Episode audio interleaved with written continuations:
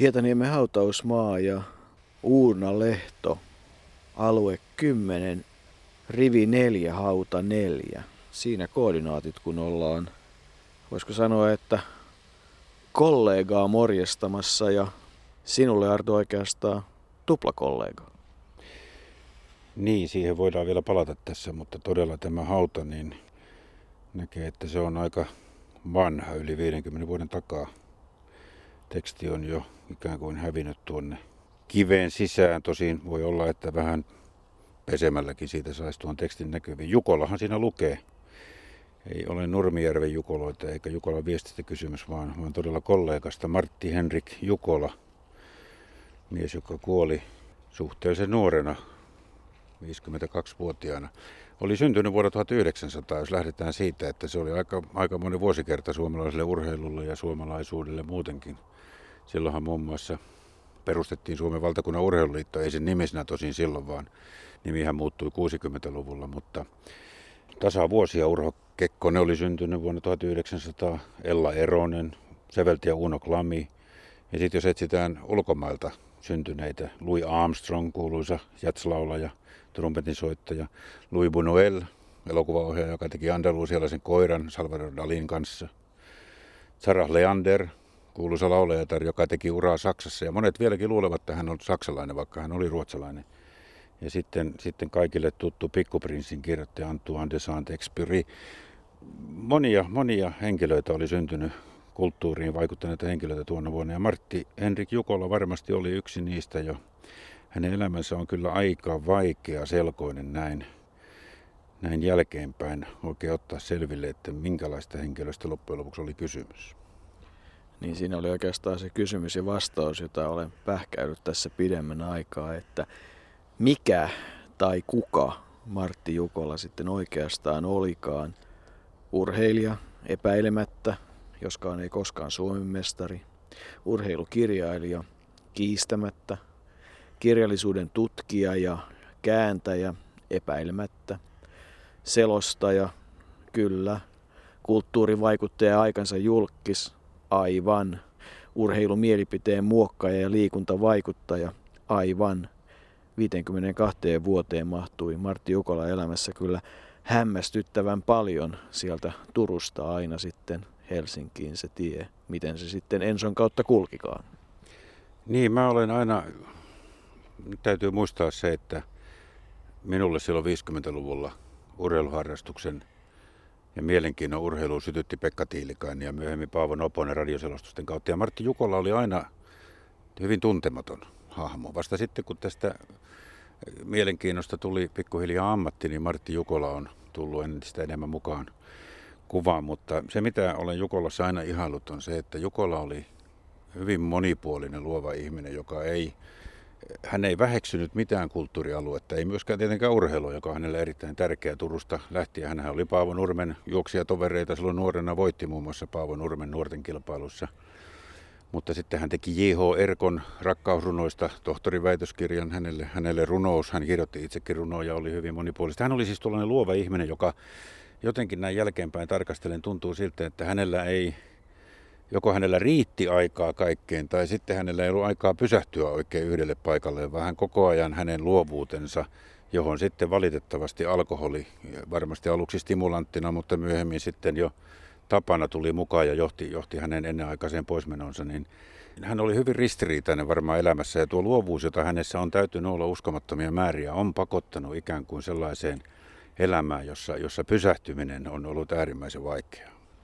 Niin, ja se aiheuttaa aika usein sen, että sitten kun pysähtyy, niin pysähtyy kerrasta ja juuri silloin 50 mistä tänä vuonna 2007, kun on tätäkin juttua tehty, niin on esimerkkejä aika paljon.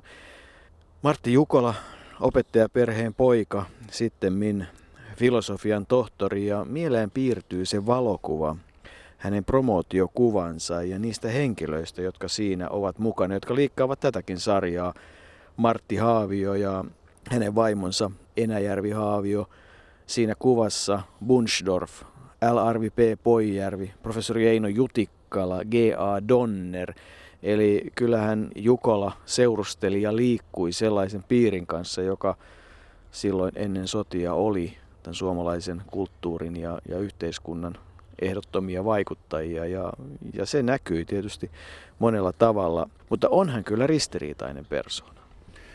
Kyllähän oli ristiriitainen persona ja kun tuota tässä on yrittänyt tutkia ja ottaa näitä tiettyjä asioita esille, niin hän oli niin monessa mukana ja sehän tietysti aina aiheuttaa ristiriitoja. Ne, jotka eivät sellaiseen pysty, jotka eivät siihen kykene, joiden luovuus tai rohkeus ei anna siihen määtä, niin tietysti kadehtijoitakin löytyy, mutta toisaalta Jukola oli erittäin suosittu Suomessa. 30-luvulla sanotaan, että jos silloin olisi järjestetty suosituin suomalainen äänestys, niin Martti Jukola olisi voittanut se ylivoimaisesti. Ja hän, oli, hän kelpasi todella, hän oli Missi Suomi-kisojen juontajana. Hän oli loistava puhuja. Hän piti kymmeniä, ellei satoja puheita erilaisten yhdistysten tapahtumissa ja juhlissa, urheilu, urheilujärjestöjen ja, ja kaikkien muidenkin. Matti Simula on kirjoittanut Suomen sydänliiton lehdessä, löysin tämmöisen, jossa hän on minusta osuvasti todennut, että hän olisi tuota, yhtä, jos olisi silloin eletty samanlaista, eletty samanlaista elämää kuin tällä hetkellä, niin hän olisi yhtä kuuluisa kuin Matti Nykänen, Henri Saari tai Jasmin Mäntylä yhteensä. No se on tietysti aika raflaavasti ja kärjistävästi sanottu, mutta todistaa sitä, että Jukola oli aikansa julkis, joka, jonka tekemisiä tietyllä tavalla seurattiin, vaikka niistä ei julkisuudessa silloin puhuttu, koska ei julkisuus silloin kohdellut muuta kuin Hellin hanskoin siellä olijoita. Ja, ja tuota, jos, hän, jos hän olisi ollut, tässä vielä sanotaan, että niin hänellä olisi varmasti ollut VIP-kortti kaikkiin nykyisin ravintoloihin ja diskoihin. Tämmöinen varmasti Martti Jukola olisi ollut nykypäivänä, koska, koska hän oli ristiriitainen ja, ja, ja hän oli myös nautiskelija varmasti. En usko, että hän kieltäytyi niinkään kovasti tästä elämän pinnallisesta puolesta, jota hänelle toki tarjottiin monien aktiviteettiensa kautta. Joka tapauksessa niin kuin minulle Jukola on, nyt kun häneen on tutustunut paremmin, niin aina ollut nimenomaan toimittaja ja, ja urheilutoimittaja ja, ja, ja sellainen toimittaja, joka on osannut syventää tai ikään kuin istuttaa urheilun muuhun kulttuuriin ja löytänyt sitten kaikkialta muilta yhtymäkohtia urheiluun, jolloin, jolloin tuo perspektiivi, millä urheilun ja liikunnan ymmärtää osana yhteiskuntaa ja ihmisen elämää, niin se on paljon laajempi ja rikkaampi.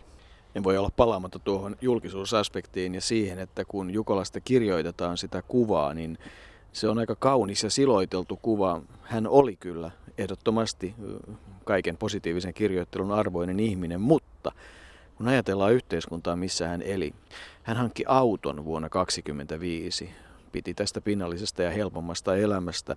Hänen kerrotaan aina rakastaneen huimasti kihlattua vaimoaan vuonna 1927 ja perheeseen syntyi kolme tytärtä. Vaimo kuitenkin myöhemmin kertoo, että häntä loukkasi kovasti ne Jukolan ulkopuoliset suhteet, joita hän tiesi olevan. Hän ei kuitenkaan halunnut eroa. Jukola liikkui piireissä. Eli tuo kuvaus nykypäivään siirrettynä ja se, mitä tietyt lehdet tänä päivänä hänestä kirjoittaisivat 2000-luvulla, pitää varmasti täysin paikkansa. Urheiluvaikuttaja, niin sanoit, kieltämättä. Jukolahan oli erikoistunut siihen, että hänellä oli vahva mielipide aiheesta kuin aiheesta. Ja jonkin ajan kuluttua hän vaihtoi mielipidettään, eli käänsi takkinsa. Se on sellainen piirre, joka Jukolasta tulee usein esiin. Mutta mulla on sellainen käsitys kuitenkin, että hän pystyy perustelemaan tuon mielenmuutoksensa. Sehän on, se on yksi ihmisten suurimpia ongelmia on se, että jos on ollut jotain mieltä ja, ja sitten huomaakin olleensa väärässä, niin puuttuu rohkeutta ensinnäkin sanoa, että olin väärässä, olen eri mieltä nyt ja perustella se. Mutta mä uskon, että Jukolla kyllä kyllä siihen pystyy. Toisaalta hänen aikalaisiaan olivat nämä kuuluisat muut suomalaiset urheilutoimittajat, Sulo Simeoni Kolkka, Harri Elianko ja ennen kaikkea Lauri Tahko Pihkala, jonka kanssa Jukola oli kyllä törmäyskurssilla monta kertaa. Pihkala ja Jukola molemmat olivat kyllä, he olivat ikään kuin kissa ja koira tai välillä toinen oli koira, välillä kissa ja, ja molemmat erittäin voimakkaita vaikuttajia ja silloinhan tämmöistä tapahtuu, että joudutaan törmäyskurssille. Toisaalta he olivat myös työtovereita Suomen urheilulehdessä aikanaan ja välillä eri lehdissä ja muuta, mutta mä luulen, että siinä on ollut ikään kuin aika herkullinen pari, joka on, joka on tätä suomalaista urheiluelämää sitten vienyt eteenpäin julkisuudessa nimenomaan ja kirjoitusten kautta. Niin, ja kun Jukolaa mietitään, niin tämähän on hänen vahvuutensa ollut myös selostuksissa. Hän ei peittänyt virheitään toisin kuin jotkut myöhemmät aikalaisensa, jotka olivat sitä mieltä, että virhettä ei ikinä myönnetä. Jukola saattoi korjata selostuksen aikana tekemänsä virheen, mutta piti ehdottomana vaatimuksena sitä, että tulosten ja sen informaatio, mikä lopulta annetaan, sen oli kuuntelijalle oltava ehdottomasti oikein. Samaa mieltä on se orava, joka juuri tuli tervehtimään meitä Jukola haudalle ja on sitä mieltä, että tälle haudalle tullessa pitäisi olla pähkinöitä. Mennään Jukola osalta kuitenkin vuoteen 2024. Silloin tapahtui nimittäin jotain sellaista, mitä enää ei voisi tapahtua. Ihan jo olympia charter kiertää sen. Eli Jukola osallistui 24 olympiakisoihin, aitajuoksuun ja päätyö oli kuitenkin yötypäivät raportoida Pariisista. Sitähän ei tänä päivänä urheilija enää saisi tehdä. Ei saisi ja minkälainen poru siitä syntyisi, jos saisi ja sitten joku tekisi näin ja jäisi kolme metriä finaalipaikasta olympiakisoissa niin kuin Jukola jäi 400 metriä aitajuoksun välierissä. Kolmisen metriä näin on joku urheilukirjoittaja sen ajan mitannut. Jukolla jäi loppukilpailupaikasta olympiakisoissa.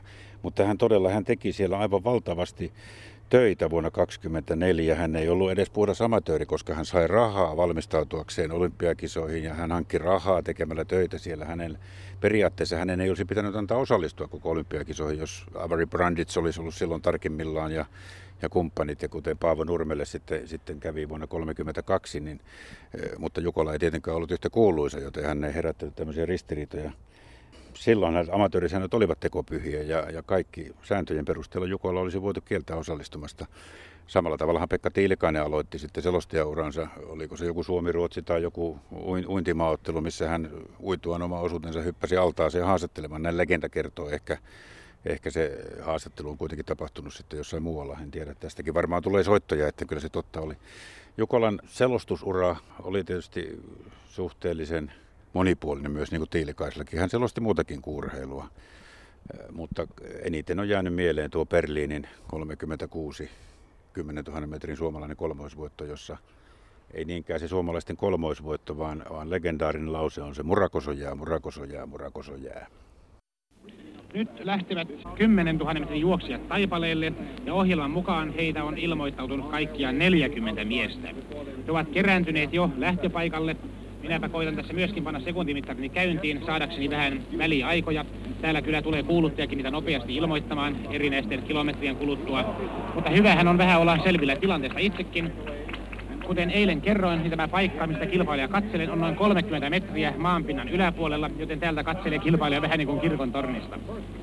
Tuolla on aika kirjava sakki nyt koolla 10 000 lähtöviivalla.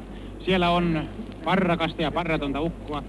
Siellä on kaksi ainakin, mitä lienevät intialaisia, joilla on pitkä parta ja pieni, pieni vaalean sininen tupsu pään päälle. Täältä asti en erota, missä suomalaiset pojat on. Tuolla näyttää Isohollo pomppivan ja sukivan tukkaansa keskivaiheella joukkoa. Siinä hänen vieressään on pitkä Salminen. Salminenkin sukii tukkaansa taaksepäin. Lieneeköhän se jokin suomalaisten taikatemppu. Jaha, nyt mä näinkin tarkemmin, kun katselen tällä kiikarilla lähtöpaikalle. Siinä ovat suomalaiset keskikohdalla yhdessä rykelmässä. Siellä on myöskin tanskalainen Siefert ja argentilalainen Oliva.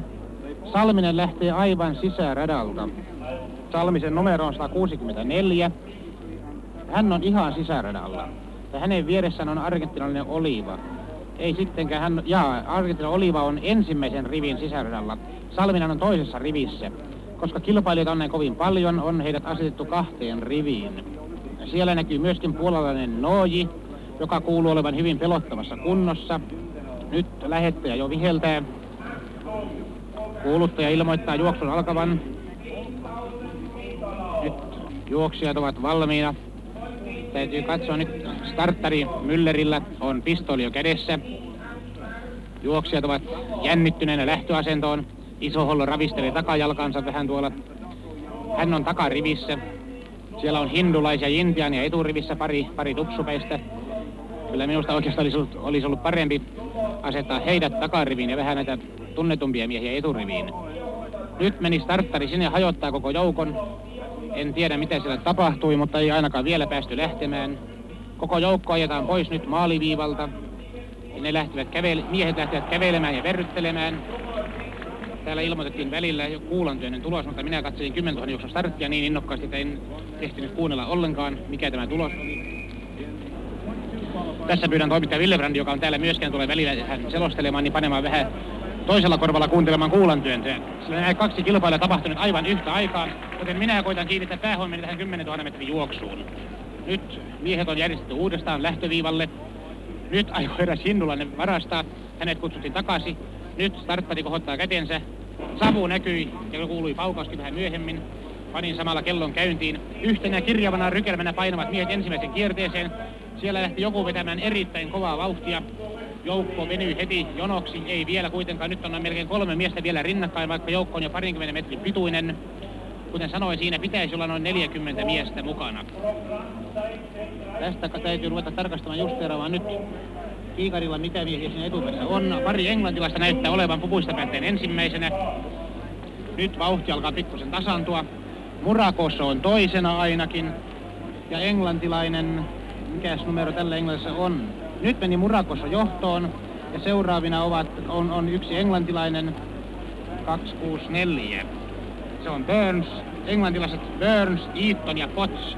Kaikki kolme ovat siinä rykelmässä heti Murakosson jäljessä. Sen jälkeen seuraa kuvusta päättäen eräs italialainen. Sitten siinä on jälleen, siinä on jälleen saksalainen. Sitten tulee Salminen ja Nooji rinnakkain. He ovat siinä nyt kuudentena ja seitsemäntenä. Iso Hollo on vielä aivan jälkipäässä, samoin Askola. Nyt alkaa pian, nyt on 500 metriä jäljellä. Aika on kulunut 20, 28, nyt on juuri 29 minuuttia. Nyt lähti Salminen vetämään oikein kovasti. Pian alkaa viimeinen kierros. Isohollo, nyt Murakos on pikkusen jää.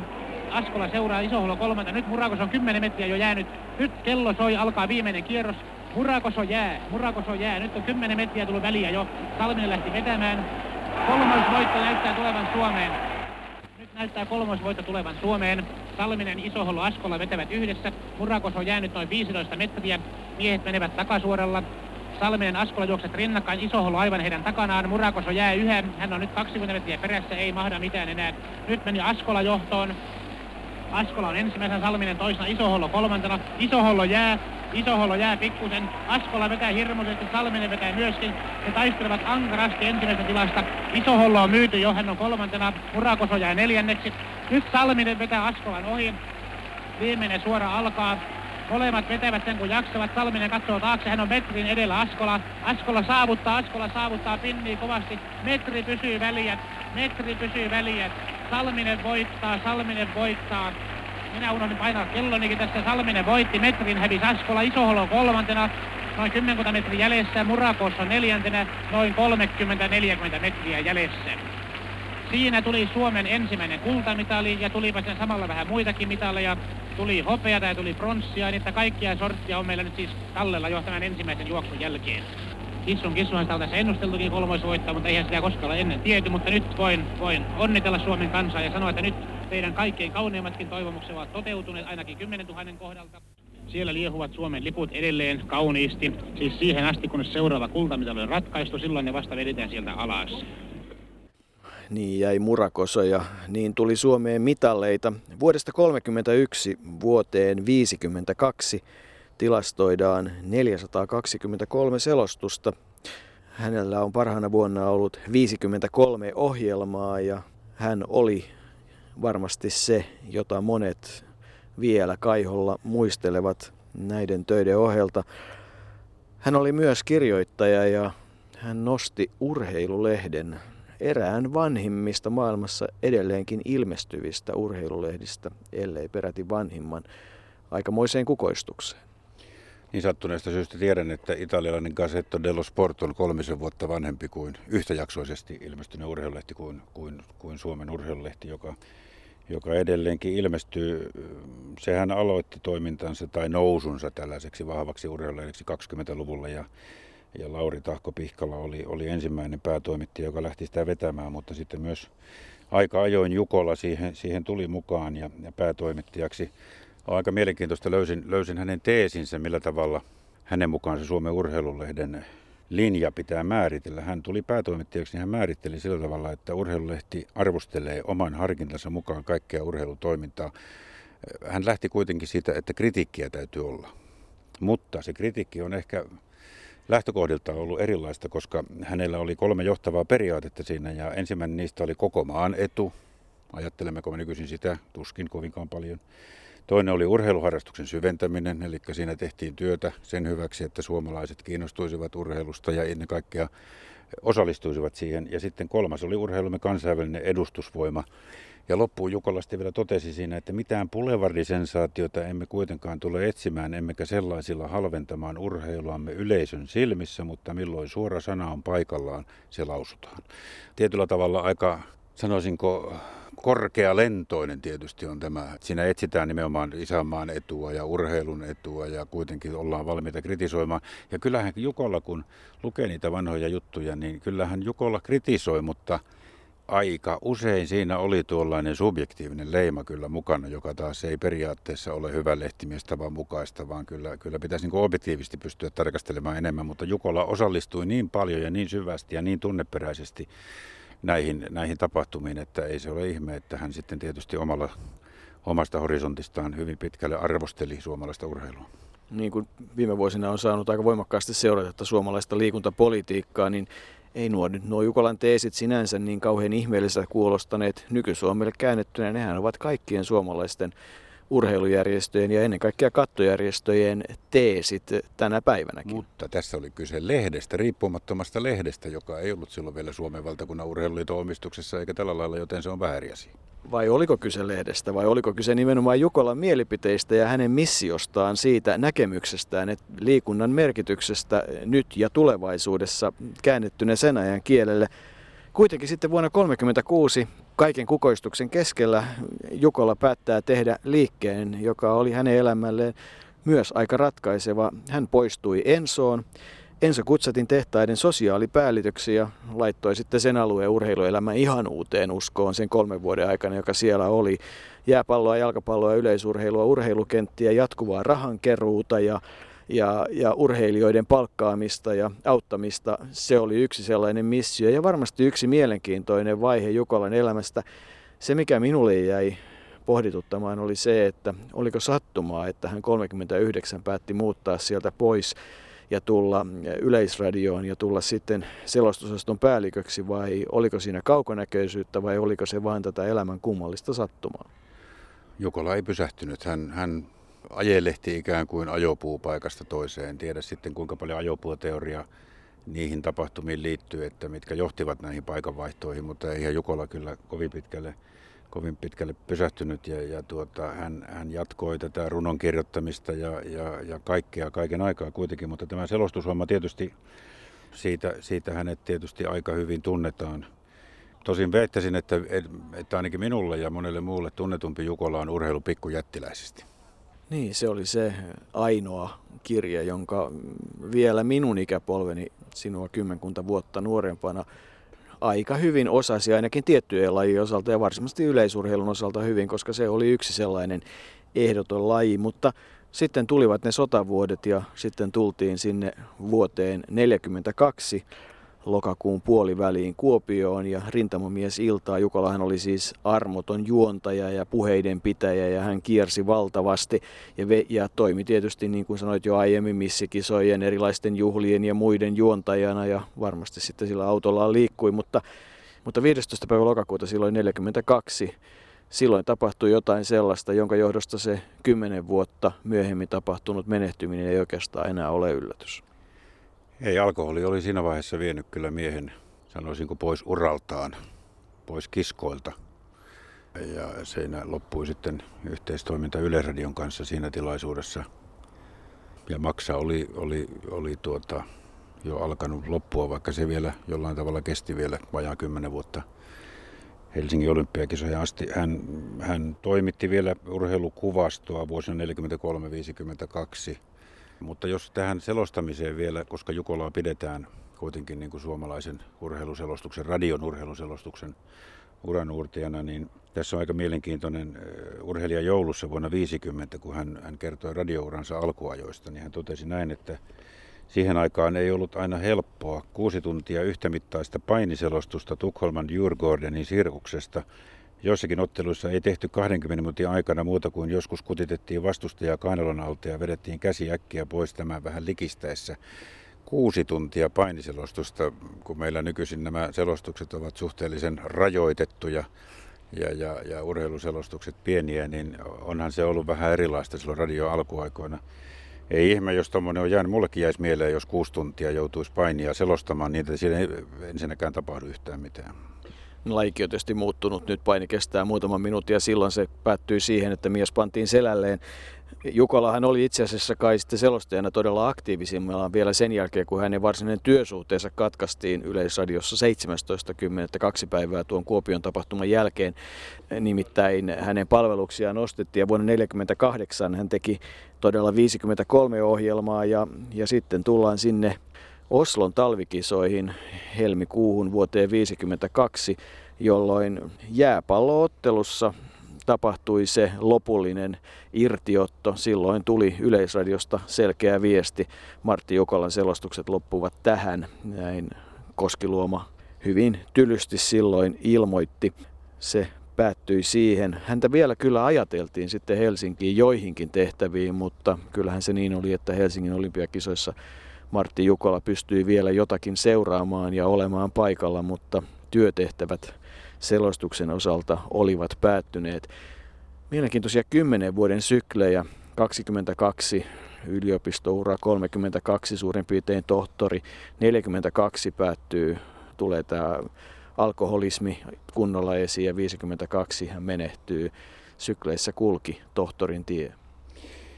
Joo, hänellähän oli myös lukuisia nimimerkkiä, Juhani Juhanin poika, Ilmari Marski ja, ja vaikka mitä riippuen siitä, minkä kulttuurialan kirjoituksia hän runoilijan hän oli Ilmari Marski ja sitten taas urheilutoimittajana ihan erilainen. Jukola oli myös perustamassa urheilutoimittajan kerhoa, eli kyllä hän on ehtinyt uskomattoman moneen paikkaan. Sitä, sitä mistä on puhuttu tässä alussa, että pysähtyä ei voinut, niin, niin se kyllä piti paikkansa loppuun asti. Se 52 silloin Helsingin olympiakisoissa sen verran, mitä olen kuullut, kun Orava yrittää jälleen kerran pyytää pähkinöitä, niin se oli monelle aika murheellista aikaa, koska Martti Jukola oli jo niin sairas, että, että vaikka hänelle olisi annettu mahdollisuus, niin hän ei olisi pystynyt selostamaan. Siellä hän istui sitten jossain stadionin riveillä ja katseli niitä kisoja. Oli vielä tekemässä toki olympiakirjaa Helsingistä, mutta, mutta ei pystynyt tähän selostamiseen. Ja en tiedä, mitä hänen päässään on silloin liikkunut varmaan tuo luovuus vielä ainakin osina ollut, ollut siinä mukana ja hän, hän, hän varmasti suunnitteli vielä jotain. En usko, että hän oli siinäkään vaiheessa kokonaan pysähtynyt, mutta se kova liike ja elämästä monella tavalla nauttiminen, se, se, se vaati veronsa kyllä yllättävänkin sitten äkkiä. Hän oli suuri toimittaja Suomen horisontissa, siitä ei päästä mihinkään, mutta kuten niin monta muutakin tässä sarjassa tapaamaamme vainajaa, niin kaikki ei aina sujunut sillä tavalla, kun ehkä oli laskettu. Ja vaikea arvioida ne jälkeenpäin, mutta se, että, että Jukolaan olen tutustunut vasta myöhemmin, niin on, on kyllä antanut minulle paljon ajattelemisen aihetta.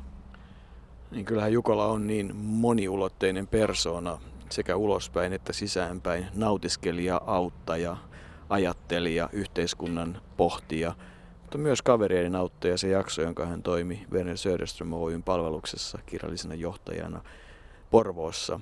Voi niitä kirjeiden määriä, jossa kollegat pyysivät rahaa ja ennakkoja ja kyllähän Jukola kai kaikin keinoin yritti auttaa. Kun hänen kuviaan ja, ja tarinoitaan kuuntelee, niin kyllähän me hyvää ihmistä kai kaikesta huolimatta, kaikista värikkäistä vaiheista huolimatta olemme tulleet tapaamaan. Jos tässä nyt voisi jonkun onko nyt aasinsilta tai metafora mikä hyvänsä, niin tähän jättää, niin, niin jos Jukola tuli kuuluiseksi sanoista murakoso jää, murakoso jää, murakoso jää, niin kyllä Martti Jukolakin jää monella tapaa suomalaisen journalismin ja, ja radiourheilun historiaan. Jukola siis jää.